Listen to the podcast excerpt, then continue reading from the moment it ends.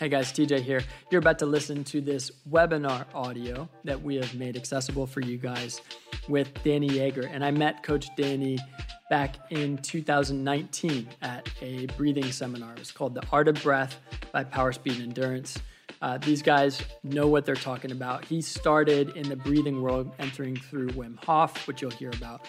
Uh, which, if you're not familiar with, you can share more and you can look up Wim Hof. But then he he kind of went down the rabbit hole and has been doing um, breathing work, breath work, and you'll hear a lot more about his experiences and not just his own personal journey, but in coaching other people. And if you tune in for long enough, you'll actually get to walk through breathing exercises, guided breathing with Danny, something simple, practical, something you can apply to your life. And I think most importantly, something that you might not already see in terms of the benefits of breathing and how this really can, can make a difference. I share a very powerful story at the beginning about how I was even introduced to the idea of the benefits of breathing. I think you guys are going to resonate with this, especially if you've maybe wandered down the path of meditation before, but not really like it hasn't stuck, or or if you just started to explore how you can actually take control of the state of your body, raise awareness through something simple uh, like breathing. I think you guys are going to really enjoy it. If you do get benefit, please go ahead and leave a rating, a review, share with a friend who would benefit from listening. We love to hear from you guys too. TJLoeffler.com and TJ Loeffler, TJ L O E F F L E R on Instagram, LinkedIn, or Facebook. Thanks so much for being here. Welcome, Danny Yeager. I appreciate you being here, man. Thank you so much for making time. It's June 2020. We're in a pretty pivotal time and, and a pretty um, heightened time in terms of sensitivity. And the topic today on how we can use breath to manage stress. And there's going to be a lot of offshoots from that. I think it's just such an important conversation right now. So I really appreciate you making time and taking time away from your family and business to be here. Yeah, of course. Absolutely, man. Absolutely. Thanks for having me. Appreciate it. Yeah. Guys, if you're watching, and I know we're going to have people watching this replay, if you're watching, go ahead and let us know in the chat where you're watching from. We appreciate you guys being here and uh, we know there's going to be so much to gain from this. So if you can, I would pull out a uh, I would pull out a notebook and pen, but we'll also do some experiential learning. Um, Danny, real quick, I'd like to introduce you and just share how we met. Is that okay? Yeah, of course. Um, so Danny, Danny stood out to me, and and I'll share like a very quick personal story. Danny, I'm not sure if you're even familiar how I even got to the Art of Breath seminar, the personal journey for me and and I'll share it just quickly with you because I think it's relevant to the topic today around breath. Not I think it is. Um, so back in 2017, my dad was in the hospital and stage four cancer, end of his life. I didn't necessarily know it was the end of his life. We thought there was maybe another leg. We thought he had had some healing and there were things happening, but um, very very difficult time. My dad and I spent basically Father's Day around this time three years ago. We spent uh, time in the hospital together for about a week as he was um, trying to recover from a surgery that didn't go very well. And nurses had given him a whole bunch of pain meds, and it just wasn't working. And um, and it was basically his body was on his last leg after chemo and radiation and all these other things. My dad was a strong guy, so he had gone through a lot, had really overcome. They thought he had a month to live. He lived 11 months longer than that, and uh, it was really incredible. But in that moment, he was there in the hospital, I had no experience with breathing, but just something came to me. And I said, Dad, would you be would you be open to to just going through some guided breathing? And he was like, honestly, at this point, anything. And so, you know, me not knowing anything about guided breathing, uh, you know, this is before Art of Breath seminar, before meeting you. We sat there and uh and and I pulled up a chair and we just sat there and I said, Dad, I'm just gonna I'm gonna count out loud. Um, we're gonna breathe in together. We're gonna hold it, and we're gonna breathe out. And we did that. I don't even remember how long, whatever. You know, we did that for less than five minutes, but that's a long time for breathing. And we did that, and it must have been a few minutes into it. And he just stopped me and he goes, "Oh my gosh, I feel so much better." And I just saw it on his face I saw him relax. I saw him just his countenance, everything changed. You know, and then a nurse barged in and wanted to give him more pain medic and like there was all kinds of stuff. And so that was the starting point for me, which led me to um, in personal training, I was working with a guy named Jose who was telling me about the importance of breathing. He told me about you guys.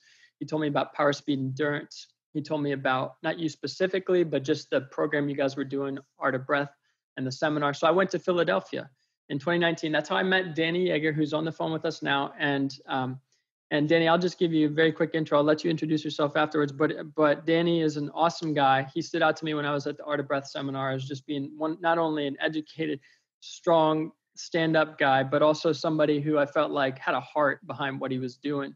And um, he's the founder of Kingfield Gym. He's a coach at Power Speed Endurance. He's also one of the guys who leads this seminar that Power Speed Endurance runs called the Art of Breath.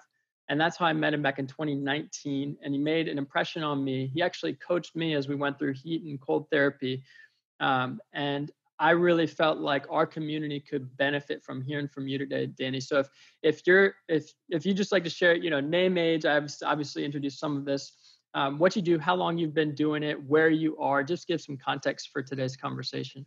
Yeah, for sure. Thank you. Um, and I appreciate the intro. So again, um, my name's Danny Yeager, and uh, originally from Denver, Colorado, but I've been in Minnesota since 2004. And I would tell people that like I've people kind of ask what I do often, and I'm say I'm a teacher, right? I'm a teacher, I'm a coach.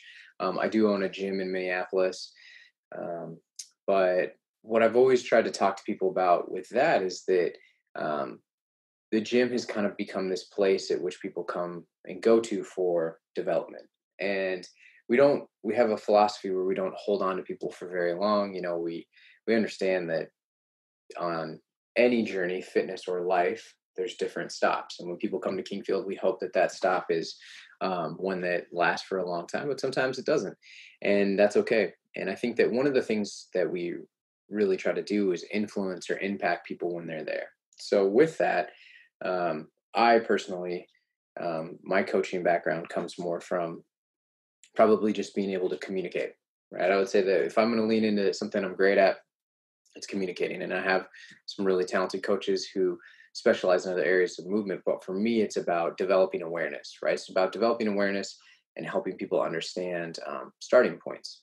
So as it becomes specific towards breath work, um, I started breath work, man, probably about 2015 ish, maybe, maybe even 2014 this time. So a while ago, um, but it, I had started CrossFit way back in 2005, and so I had had a uh, an injury which didn't allow me to train, and I kind of needed this way to um, something else to pique my interest, but also, you know, the gym was what I thought was how I I kind of like had an outlet for stress, and so um, I found I found breath work. I found Wim Hof, and I think that um, Wim Hof is it's an entry point for a lot of people into the the breathing space, and and part of it is because you can have an immediate feeling when you start to alter your breathing pattern. When you start to increase that, oftentimes you're going to be like, oh my gosh, you're going to have this visceral feeling. Uh, and it's not always the same experience for everyone. Um, but nonetheless, I think you can always um, say that you remember that time. And so for me, that kind of brought me down the rabbit hole that's where I met uh, Brian McKenzie, Rob Wilson, and um, kind of the rest is history. There, starting to um, to intern with them for a long time, and then start teaching. But um, as I would say now, here in 2020, you know, my my job is um, I just work with people. Right, I work with people from all different backgrounds, all different ages, and you know, I like to talk a lot about that. You know, consistency is what really um, is pivotal if we're looking at long-term success right? And so understanding that consistency is important whether that be in a breath practice that be in a movement practice that be in um, your professional life whatever the case may be uh, and the gym is a place where i can i can put something in your hands and i can give you know introduce some sort of stimulus and then we can have a conversation about that. And as soon as we develop awareness around what and how we talk to ourselves we find that that mirror mirrors exactly how we talk to you know or see ourselves throughout the rest of our day or each other or how we interact with people so um so yeah it's kind of in a nutshell what what i do now and where i'm at it's good man yeah and it just gives us some context so i'll just kind of re- retrace the steps but started crossfit in 20 in, in 2005 2014, 15 hit that injury point and needed a new outlet, so to speak, yeah. of how to how to kind of maybe manage or, or, channel that stress that you were feeling in life, and that led you to breathing. Is that that's great? The, yeah, the direction. Yeah, it's powerful, man. I mean, and I will say, even just your one of the things that you said is I give people a starting point. I think that's what you were so good at, and I noticed I didn't have language for it until you said it. But giving people a starting point is so powerful because I can look around in the world today. There's so many different things that I'm I'm just really overwhelmed by. Like where like what's my starting point for maybe getting back into the gym or what's my starting point for breathing and so today if you guys get anything we've got people watching from new york city atlantic city uh, orange county uh, we've got dc we've got chicago uh, we've got somebody else from dc so this is this is going to be good because we've got people joining in from all over i think no matter what walk of life you are no matter what stage what age like this is something practical that applies for you whether you're a high performance athlete or whether you're the person who goes and and, and has their office job each day and then has a you know a family is in that season of life like this is something that i think is going to apply for everybody no matter what stage of life you're in. So um, danny as we kind of like just jump in to you know we, we've kind of outlined your your breathing journey um, but how have you seen breathing specifically? How have you seen a focus on breathing impact people throughout your career? Like, what are what are some results that people can really expect?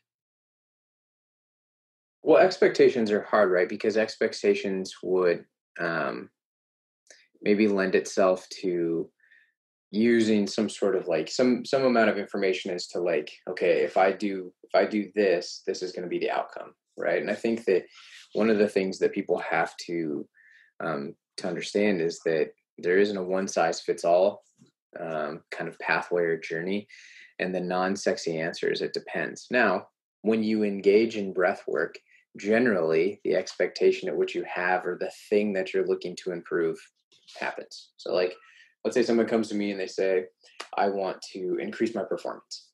Well okay that's fine that's a blanket statement and there's there's ways to go about that but if you really start to to work with somebody who understands breath work and in my case if i start to to specifically lean into say okay we want to increase your performance well we're going to start to look at your position when you're let's is is this relates to exercise? We're going to look at your position when you're doing when you're moving okay? And then I'm probably going to start to talk to you about the things that are going on in your head. And so you're not only are you going to influence your state, you're going to influence your mechanics, you're going to influence your physiology. And then all of these other ancillary things that you didn't know were going to happen tend to start to happen. So this is something that um, Brian and Rob have eloquently created in the uh, Art of Breath seminar. And a lot of their work is that um, at the seminar when we talk about breath work we talk about three pillars state mechanics and physiology. And but those are not independent of one another uh, when in in practical nature right? So if you're if i'm going to start to work with athletes on aerobic endurance right or efficiency you know all three of those things are going to come into play. We might be honing in or speaking to one of those except for um, the outcome is going to influence all three. And so i think that when people have an expectation, I always try to get them to a little bit of reserve judgment, but also ask a lot of questions. My job as a coach is not to to try to put words into your head that are going to influence what you're feeling, but rather ask investigative um, questions to get you to articulate what you're experiencing, because then you learn. And uh, one of the things I like to talk about a lot is that there's this difference between learning and understanding. Understanding is the outcome that happens. Learning is the process that gets us there. So think about it if you're a coach and I say, TJ, what you need to understand is this. Well, that assumes that you are already privy to what I'm talking about and that you've had some experience with that. So therefore, you would be able to understand. But if this is brand new to you, well, you have to first learn so that you can eventually understand. And so I think that in my early coaching years, it was like take my limited toolbox use the one or two things that I have and try to f- fix all of the ailments of the world with those one or two tools. Now it's a lot about observing, asking questions, starting a dialogue so that we can interchange you know our words and we can we can learn together and then that helps me kind of guide the path at which we go so those are the things i think that's probably the most powerful thing with breath work is that what generally the thing that you're striving for um, tends not to be the most um, pronounced thing that's influenced long term most people be like yeah I, I wanted to have better health and all of a sudden now i'm calmer or i was able to work out longer or all these other things happen and you're like i didn't know that would happen that's that's that's what I think people um, the biggest takeaway from that is is that um, when you start a practice, there's a lot of things you can't just. That's like like like saying I just want to lose belly fat. You know, that doesn't happen. Your body doesn't you know spot check itself. It it's a it's a global system. So yeah, so it's it's really about the whole picture and when you're approaching breath work, looking at it from that whole picture, rather than saying, I'm doing this to input A and get B, it's really, I'm doing this for the practice of developing a healthier habit system, a healthier body, a healthier life, more awareness, and things that are going to be more broadly uh, leading you to those results. Is that kind of like the message that? Sure. Yeah, one yeah. of the things that I think I like to point out is like, let's say we're in movement. In my world, there's a lot of like weightlifting uh, or functional fitness, but let's say somebody has knee pain. Rarely is there something acutely wrong with the knee, right? The now the symptoms are happening within the knee, but the cause is generally like the the ankle or the hip. And so with breath work, it's kind of the same thing. That something brings us to the practice that we want to engage in. Um, however, our detractors are rarely the things that we're aware of. And so that um, I think it's important that people just give themselves a time to understand that once they engage with it consistently, things will start to show up. And then therefore we can make adjustments rather than just like wholesale changes all the time. So I got two things from that, and you've repeated these words, and and I know you're saying it maybe just because it's a part of your language now, and you just that's just who you are, and it's it's your understanding, right? Learning versus understanding, learning being the process of going through, it, understanding being the outcome of actually that learned process. Uh, which I love that distinction, by the way. I think we're going to use that going forward. But these two words that you're saying that I keep coming back to are awareness and consistency so it's it's to me i'm hearing breath work is really yeah there's something that brings you there. For example the knee pain brings you to the doctor or to the coach or whatever it is. But really what we're doing in breath work is we're looking to raise awareness and we're looking to develop some sort of pattern of consistency in that process so that we can raise essentially raise more awareness and see what else we can learn. Is that is that kind of like yeah. your approach yeah, that you I take on it? awareness see you know one of the things that's important is that i think especially the world we live in today techno we we want fast answers. We're in the like too long didn't read culture right? Like people can't even read an instagram post. They're just scroll scroll scroll. And so what that does for us though is it we start to you know look un, unknowingly or knowingly look for shortcuts and then try to you know like you know like like corroborate truths around fact around facts right? So like i don't feel good i'm going to look at my hrv score it says i don't feel good great i don't have to work out right? Where there's a whole litany of things that go on whether or not that's accurate and we become really dependent and kind of we start to offload a lot of our awareness our ability to be in tune with our body um, to other things really for the sake of comfort and i think what's important about that is um, what awareness does is it actually it gives you opportunities to see exactly who you are at that given moment. Whether you like it or not you have to you have to be able to objectively look at that and be like okay this is this is the truth. So that's that's important. I mean in, in outside of breath work you can put that into insert whatever state activity or whatnot you know. Once you understand who you are again that's your starting point but um, in fitness it's like or weightlifting if you want to lift a certain amount of weight and you you know you can't well that's just the barbell is very objective doesn't lie. Breath work's kind of the same thing you know like depending on what you're looking for your current state is what it is and you have to accept that. So awareness gives us the ability every day to be like okay this is where i'm at. This is where i you know this is what i'm dealing with. These are the these are the cards i've been dealt. Now consistency is where real change happens because that's when we develop habits that's when we take action that's when we start to uh, you know engage with ourselves and the reason consistency is important is because um, you know i think that that's kind of what molds you into who you are. Now when we talk about fitness um, consistent no one workout is going to get you fit especially now. Like people are coming for june 17th some parts of the country are reopening people are going back to their gyms um, and i I've been saying this at mine um, for probably the last six weeks because we've been in the parking lot and now inside is that uh, the weights are going to feel heavier because they should. It's what it's supposed to be.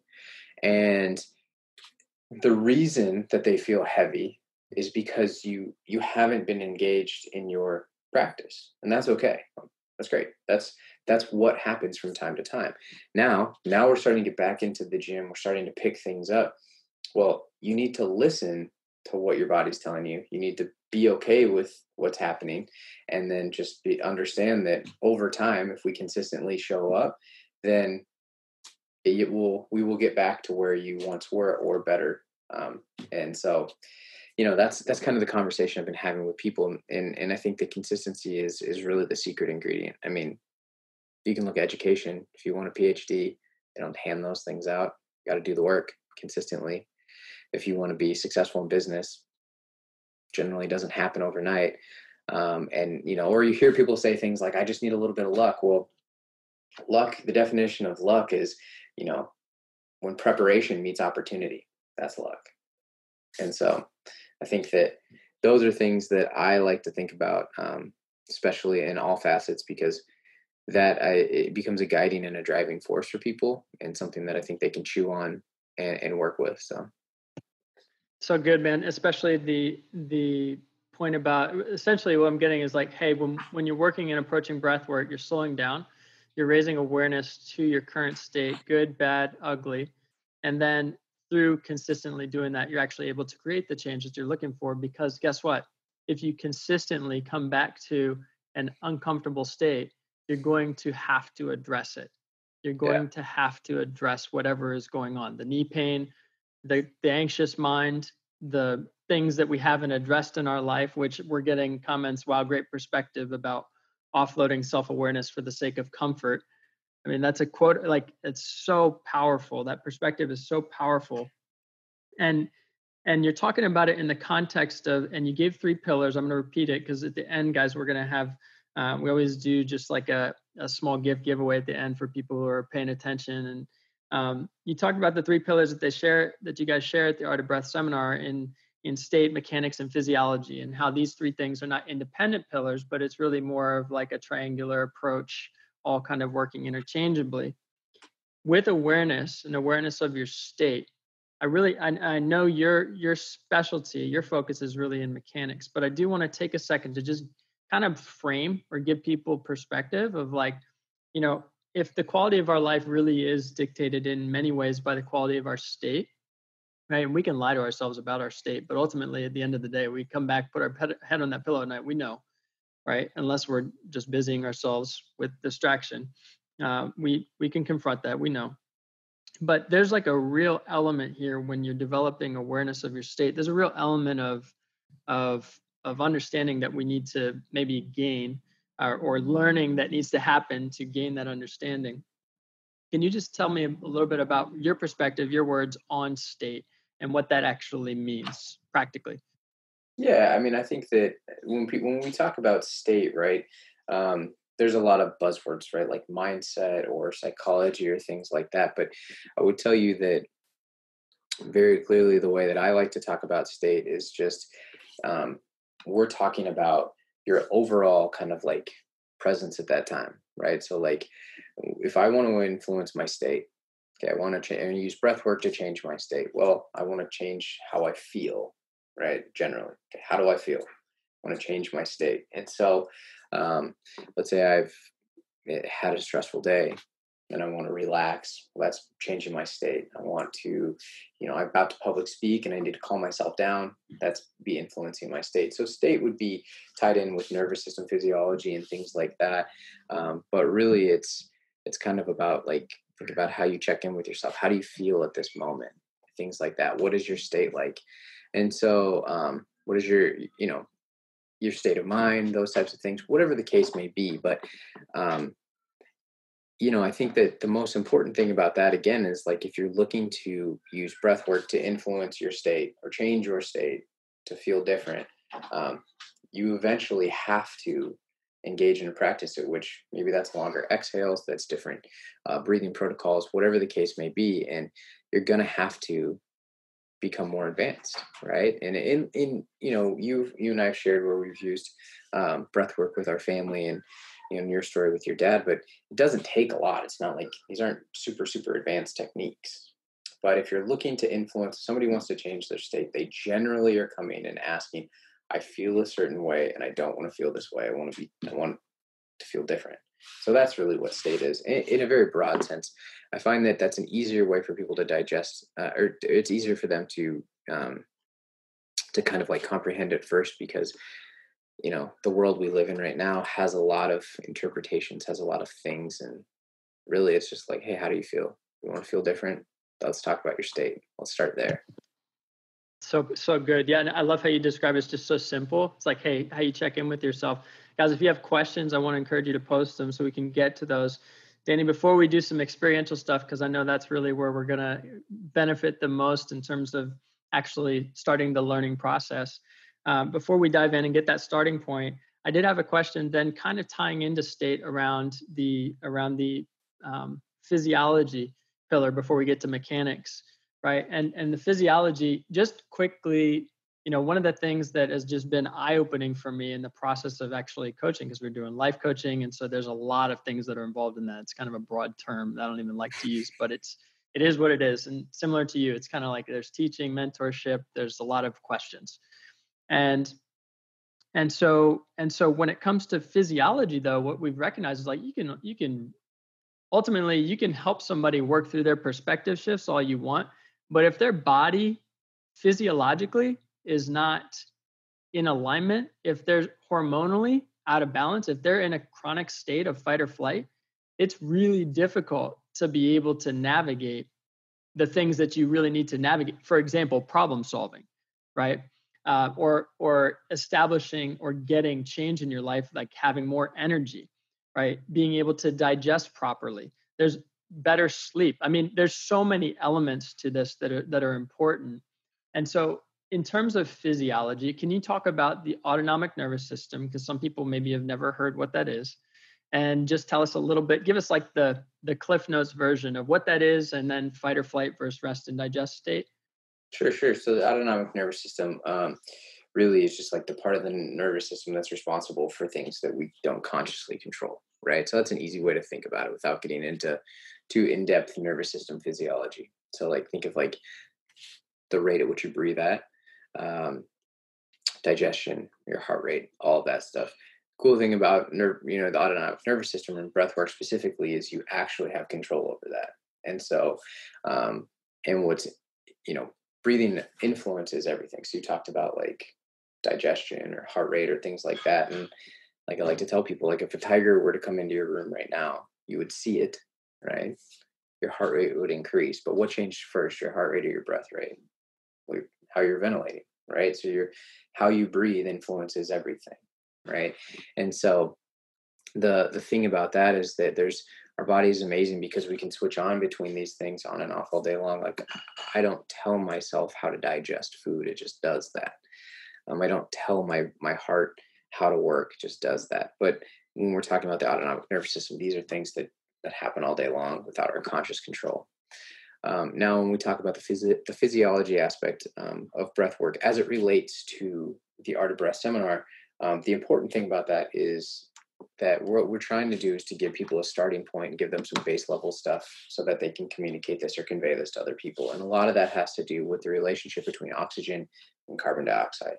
And it's not just I take a breath, fill up my lungs, magic happens, and I exhale. Um, there's some deeper level physiology stuff, but what's important to realize about that is that your relationship and how you um, how you adapt to, to carbon dioxide is extremely important.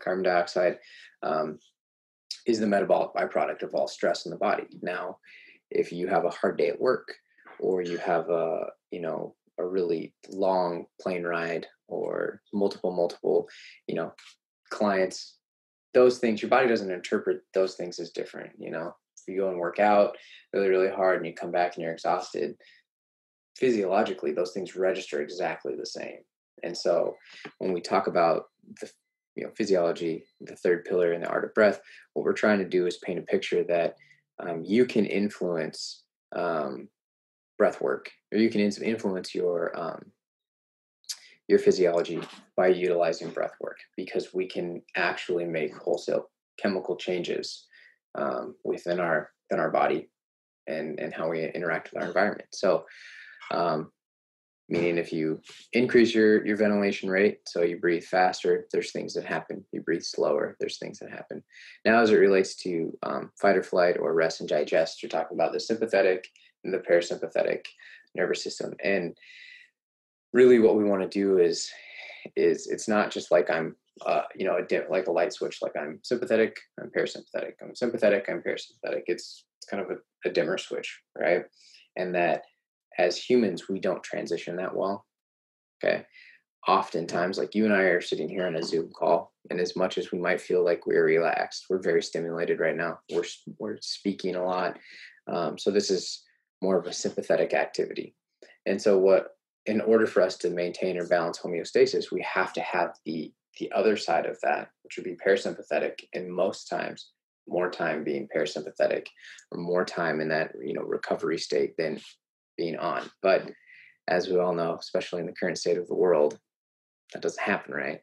So we have days on end where we just try to like hit the pavement, work hard, all that stuff, and it just kicks the shit out of ourselves until you break.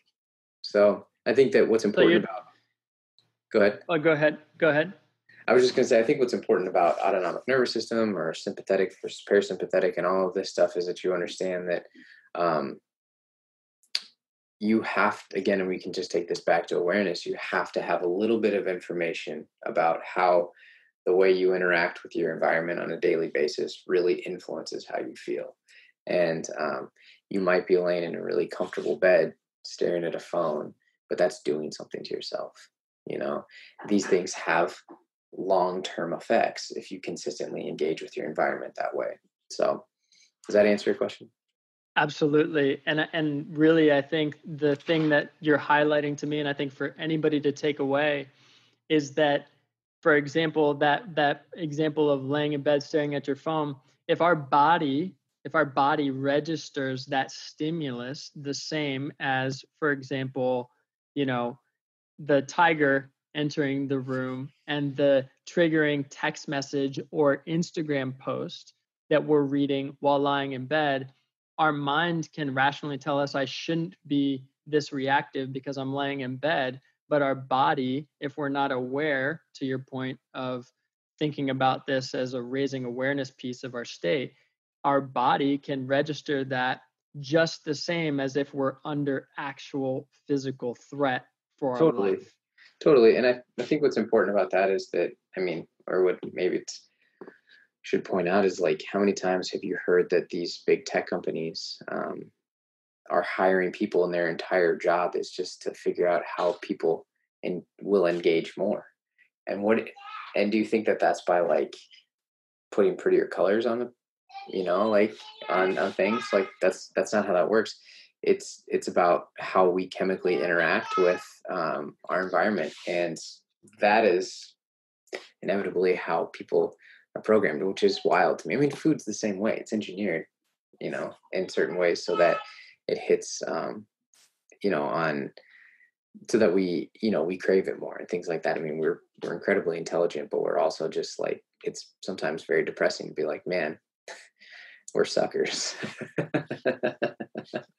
also a reality also a reality on the on the other side of the incredible intelligence so totally right um, we've set ourselves up we're our own greatest limiters. So yeah, well, I I, um so I want to just highlight maybe recap like two things here. One is the idea of the light switch versus the dimmer, and how we can be in in and just to recap when we think parasympathetic, think rest and digest. When we think sympathetic, think fight, flight, or freeze. Or sympathetic is stimulated.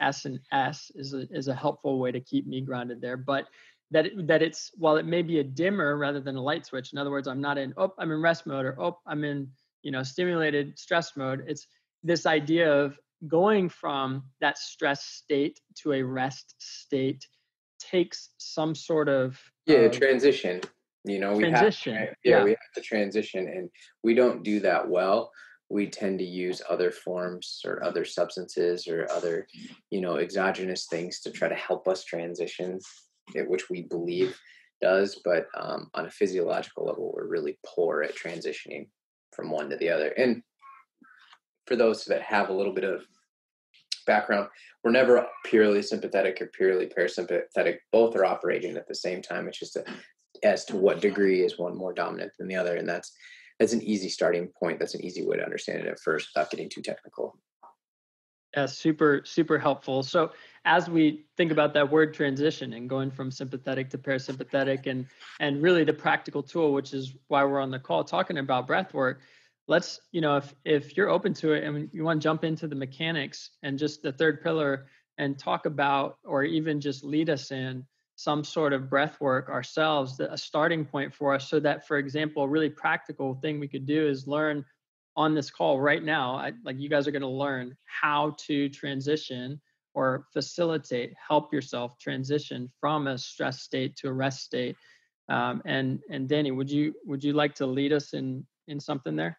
Yeah of course of course. So one of the things that i think um, i always like to talk about is that if we are trying to consciously shift right trying to consciously shift our state in in one direction generally down um, the way physiology works is sometimes we have to bring ourselves up to bring ourselves back down. And so one of the things I like to say is that when we begin to engage in um, in in breath work and stuff like that, kind of the hamster wheel starts, right? So this tends to be the first time during the day when people pause and then all of a sudden it's like the to-do list starts. So the real practice is generating some awareness around that. And I always like to talk about like boxing those thoughts and just putting them on the shelf, right? And so what you want to think about is that you want to just like as we go through this, if you find that your mind's racing, you're like, I didn't do this, I didn't do this, I didn't do this, I didn't do this, just put it on the shelf, box it, put it on the shelf. Because what that's going to do is it's going to help, right? It's going to help things become um, a lot more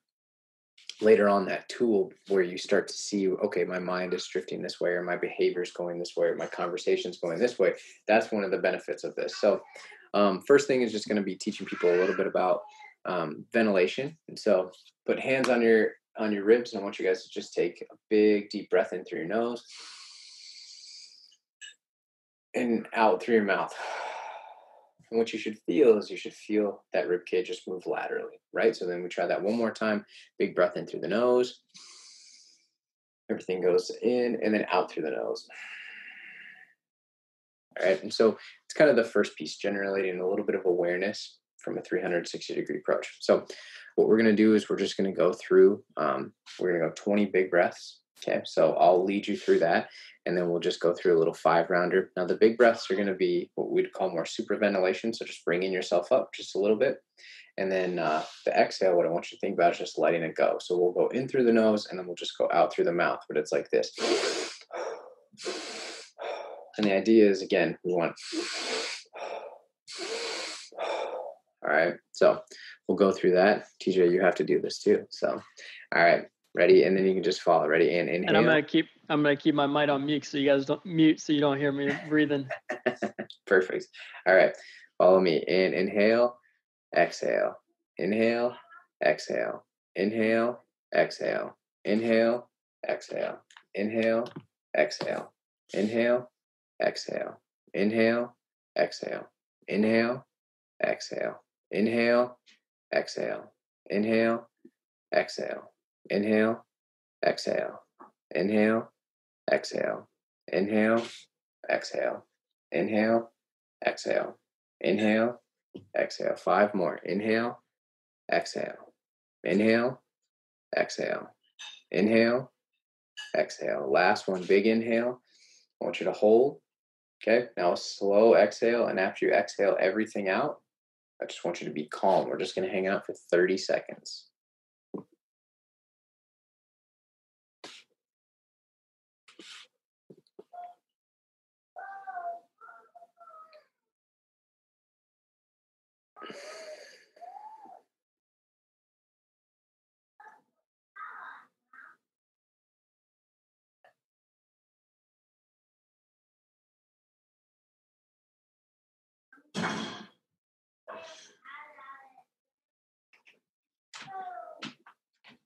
All right, nice big breath in.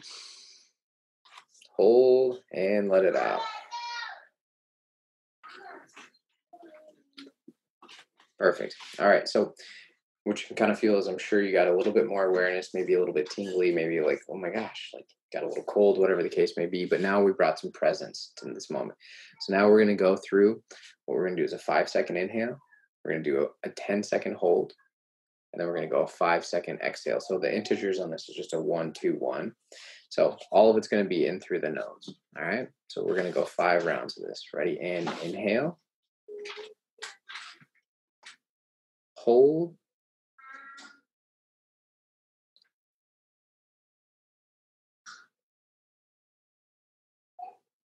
And exhale. And inhale. Hold.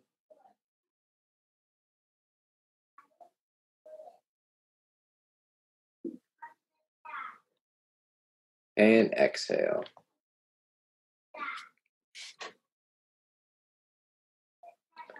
And inhale. Hold.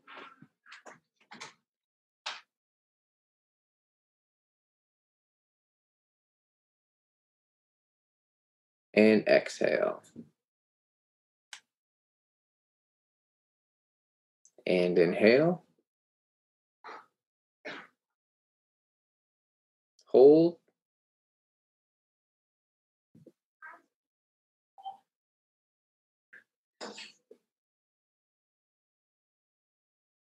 And exhale.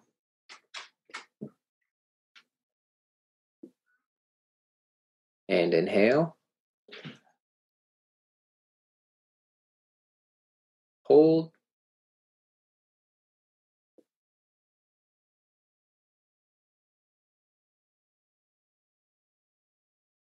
and exhale. All right, take a nice big breath in through your nose. Hold, and then when you're ready, just let it out nice and slow.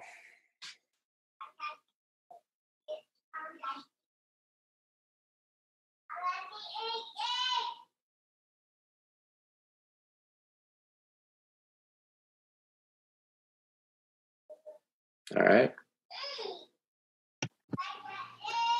I feel great. it's a nice like little shift. I mean, so it's not like, you know, all all it is is like what was that? Four-ish minutes maybe tops.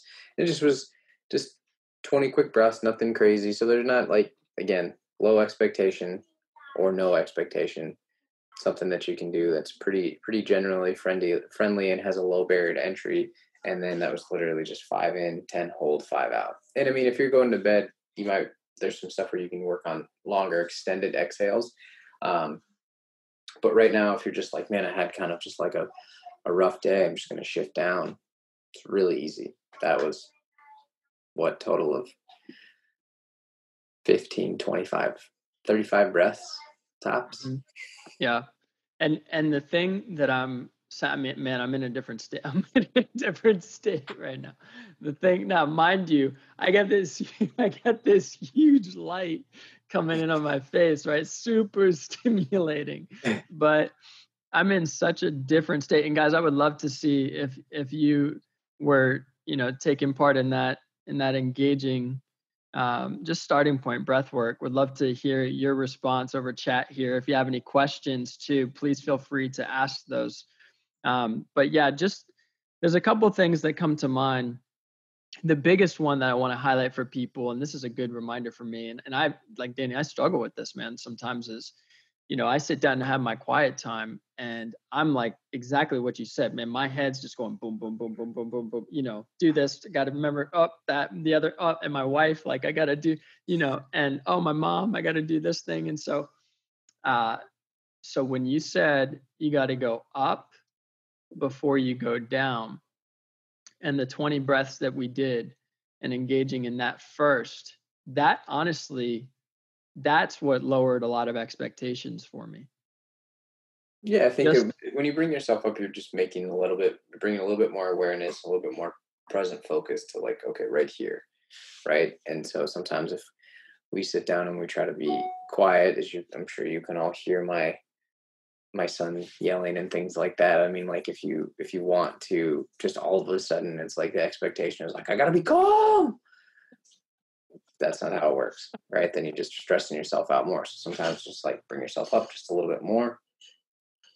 Okay, now here we are, and then just easy bring yourself down. I mean, there's don't get me wrong, like there's some ways you can do some long, extended, successive, you know, repetitious breath work, which is going to induce some some chemical responses. I have just found that again, you know, breath work influences everyone differently. It's not a one size fits all type deal. And so um, not everyone appreciates those like whoa loopy moments or or there might be some underlying things in there that are now very pronounced and so it's just a, it's just a nice way to like just bring a little bit of focus and then drop it down so mm. um and I think that one of the things that too, what's this say right here? One, two, breathing. We're getting self actively trying to ease my nervous system, to hold my breath, and slowly let it out. Would you say that during breath exercises, your awareness of your state? Uh, during breath exercises. Um, so the question, and if if you don't mind, I want to read it yeah. out loud so people can hear it because I think it's a powerful. First of all, we're getting great responses. Feels great. I feel different. I'd love to do this daily.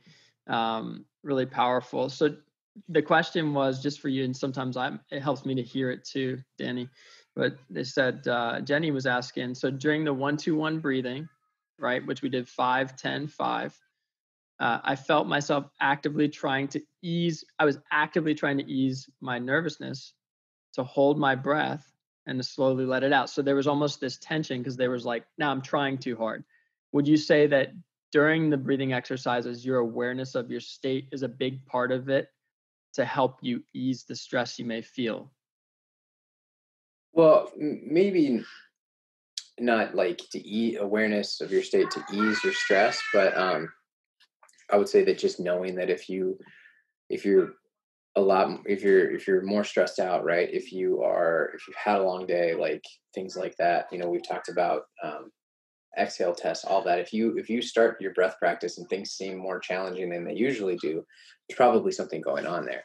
And so therefore, um, let's say that one two one was like 10 in, 20 hold, 10 out, and you're like, this is something I can just do all the time. But then you're trying and it's really, really hard. You have no idea why. Well, because you're you're metabolically you're pretty stressed out. And I'm sure you could trace it back to being like maybe I haven't slept that well. Maybe I've got a lot on my mind. Maybe, you know, I got done working out.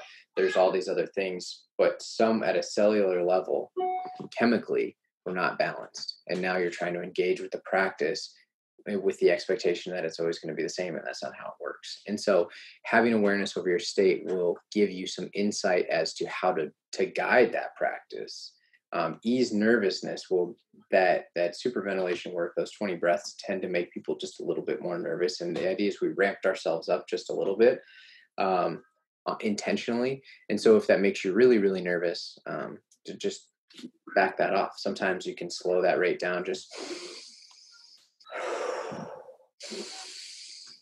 it doesn't have to be you know because those things actively will induce different responses. And so um, again, to probably simplify the question, it just is more information. It's like if you're really, really sore and you're wondering why the weights feel heavy or your run feels slower or you feel lethargic, being aware of your state is just going to give you more feedback as to more than likely how that session's going to go or what you should be doing. Now, if you take that into the larger conversation of using breath work to shift our state or recover more, let's say you can't hit that one to one integer that you've been using, will you need to back it down. You need to make yourself you need to objectively be okay with the fact that maybe you need to take it take 10 seconds off of each of those you know? So maybe it needs to go back to 5 10 5 which would be feel very easy but also that will be um, much more therapeutic. And so if that answers your question so to me i'm hearing hey let's not try and use that to change let's try and use that to be aware and and just collect yeah, that yeah, data it's just, it's just i'm glad that that helps jenny um yeah it's just it's never going to be the same, right? So like this is one of the things as is with everything, you know, you're not going to always be able to just like predict how things work because we have environmental stressors all the time. And so regionally too. I mean, look at what we just got through with COVID-19, you know, depending on where you live, there was different things. Now with that, um, I'm sure there was much higher level of just consistent stress for everyone. So um, that would have some effect, things like that. So, can you tell me? So, we have um, one of the things we talk about is six core pillars, and diet, it's sleep, it's movement, active rest, reflection, connection. This falls into active rest all day, all day. This is like this is number one tool for something like active rest, and we encourage sensory activities. And and just for context, the six core pillars, these are our pillars to like building the foundation to a fulfilling life. So you can have income, impact, freedom, but if you're not healthy, like none of that really matters. And so we want people to be healthy, and we know that nutrition is going to help you, sleep's going to help you, movement and exercise is going to help you, but so is active rest. And this is a big one that a lot of people miss. And so I love talking about breath work because it is such a practical way for us to engage in rest actively. Now, with that said, as we think about engaging in active rest, and as we think about using this as a tool like how do i how do i develop because you've mentioned this a couple times but how do i develop some sort of awareness as to the engagement i'm having with my environment? Or in other words plain english how do i know when i need to move from fight or flight or freeze state to more of a rest state? Well I would say like for the purpose of learning, it's you know probably just pay attention to when you open your mouth. It's probably a good starting point, right? If you're like, because that's a that's a very um, it's a very like uh, specific thing that happens when we you know are influenced by our environment, right? So like if you look at somebody who's just sitting on, you know, let's say the subway or an airplane and they're just calm, breathing through their nose, they're, I bet you their demeanor is probably pretty mellow. Right now, you can, we've all, we've been around people who are a little bit stressed out, their respiration rate is up. You can hear those things. Like that's a good indicator. Now, the reason I say for the process of learning is because at some point in time, we can't just become so committed to one thing that all of a sudden we like start to stress ourselves out if we're not like, oh my gosh, did I switch? I mean, you nor I know to what degree we are in parasympathetic or sympathetic at all times. But I can guarantee you that like you can probably ask yourself like, okay, feeling feeling great. Well, I'm probably more rested. Feeling really stressed out. Probably not as rested. In the Art of Rest seminar, this is where at the end of the state lecture we talk about triangulation and you know having metrics three different metrics for how you measure or your current um, your current state and how you are able to like you know put come together with your own system and one of those you know organically it was just like when when rob started giving this this speech you know or this lecture hugh and brian they would talk about like three is better than one because if two if you you know if you're two for three you're gonna be great kenny kane um, CrossFit LA has happy, horny, and, and hungry. If you wake up happy, horny, and hungry, it's probably a pretty good metric for your current state. Um, but as you know, the course went on, and, and Rob and Brian taught and taught and taught, and they were just in front of so many different um, audiences. It kind of came up where it's like, well, if you had a metric for state, you had a metric for mechanics, and you had a metric for physiology, it's probably pretty good indicator for what's going on. So, in short, um, you need to listen to your body. You know, you need to listen to how you feel. You need to listen to um, pay attention to what you know what your first 15 minutes of your day is like and you know kind of how you enter the world. Now if you want a really simple one you can just do a co2 tolerance test. And a co2 tolerance test is just a timed exhale test. And this is going to give you some insight into um, not only like your mechanical um, capacity with breath work but also your ability to handle higher levels of CO2 in the system. Now, this isn't something that Rob and Brian created. This is something that uh, is taught in the Art of Breath seminar. But freedivers have been doing this for, you know, many many years to set um, tables for apnea breathing for training. But an exhale test is super simple. It's four breaths, and so what it is is first it's just three breaths, all in through the nose, three seconds in, three seconds out. On the fourth breath, you fill all the way up. And then you hit start on a stopwatch and you time how long you can exhale. So, how slow can you exhale? And then that gives you a pretty good metric to where you're at. If you swallow, stop the test. If you hold your breath, stop the test. If you have no more air left, stop the test. Um, and then from there, you can kind of gauge that. And so it's really important um, that people start to develop some some kind of metrics with that. And here's just kind of some some food for thought. I took my CO2 tolerance test the day before my son was born, and it was like 87 seconds, which is pretty consistent, right? Always kind of somewhere just around 90 seconds on the exhale test. And that and that means just to be clear for everybody, that means that you did those three inhale exhales at your own pace, and then you inhaled and let it out as slowly as you could through yeah, your nose, and it was like 87 seconds, to, seconds. Yep, 87 seconds to exhale all the air in my lungs through my nose. The 24 hours later, after my son was born, and I hadn't gotten to sleep, and we had, you know, gone through the whole birthing process, it was 46 seconds. And so it tells you uh, it hadn't worked out. I had just gone through, you know, that. And anybody that's had a child knows that that's a very emotional and stressful um, event. Physiologically, there's a lot of underlying stress there. And so if I, knowing that, okay, I just went from 87 24 hours ago to now 46, well, if let's say I was going into the gym and it was 87 seconds and then I just took it right before and it was 47 seconds, would that tell you that I was in tip top shape? No, it wouldn't.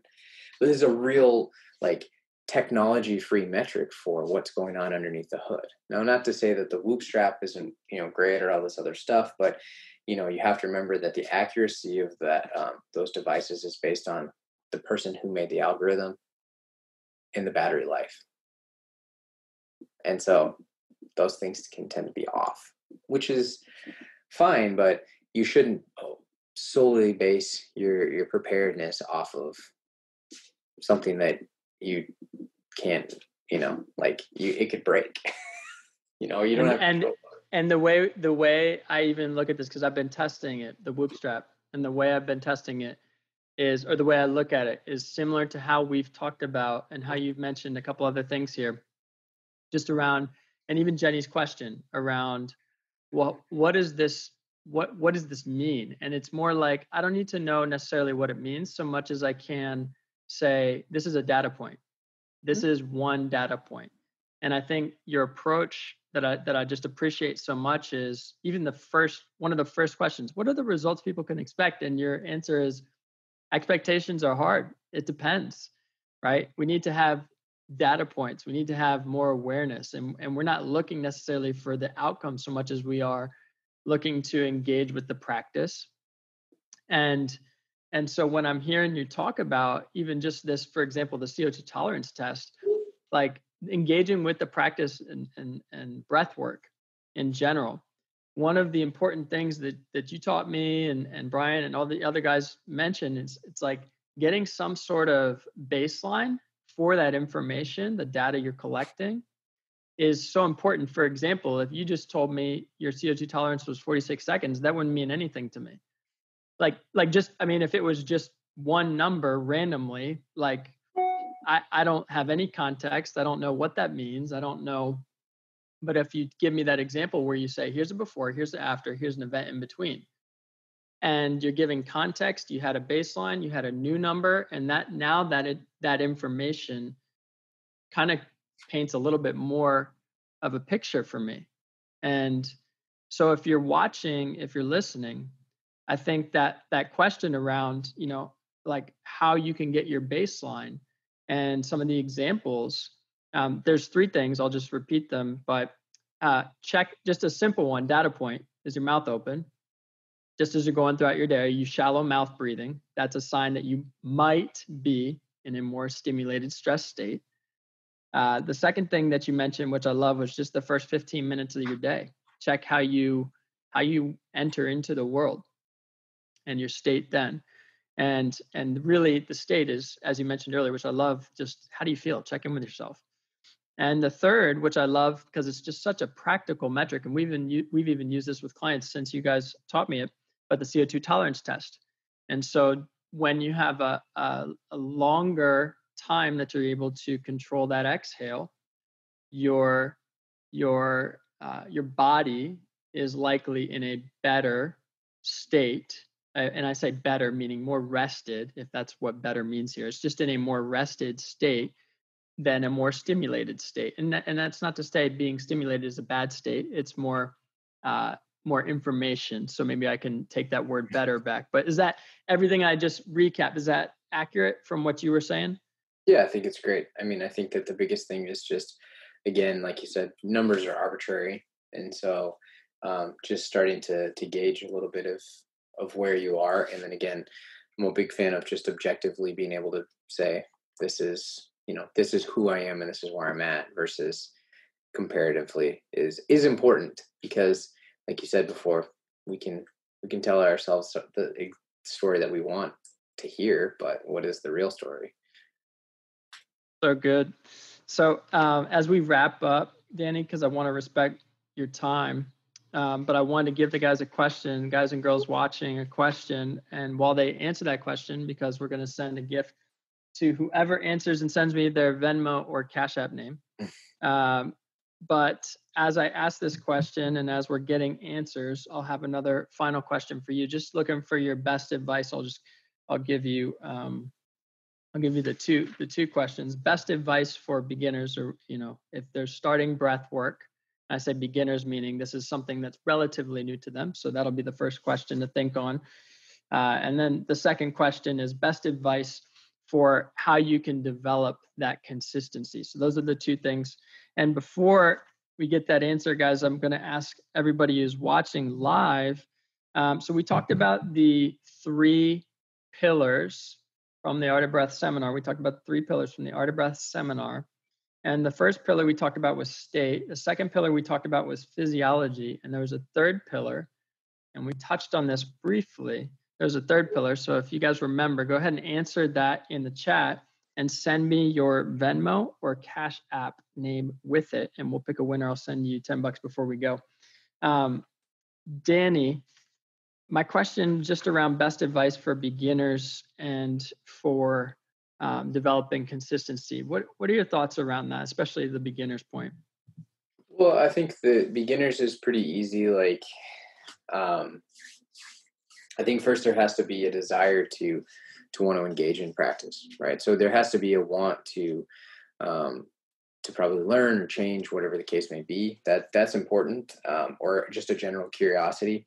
And so when you start with something like this, I don't think oftentimes people are have a general awareness around just what happens when they restrict breathing or um, they go about their day and try to regulate or control their breathing.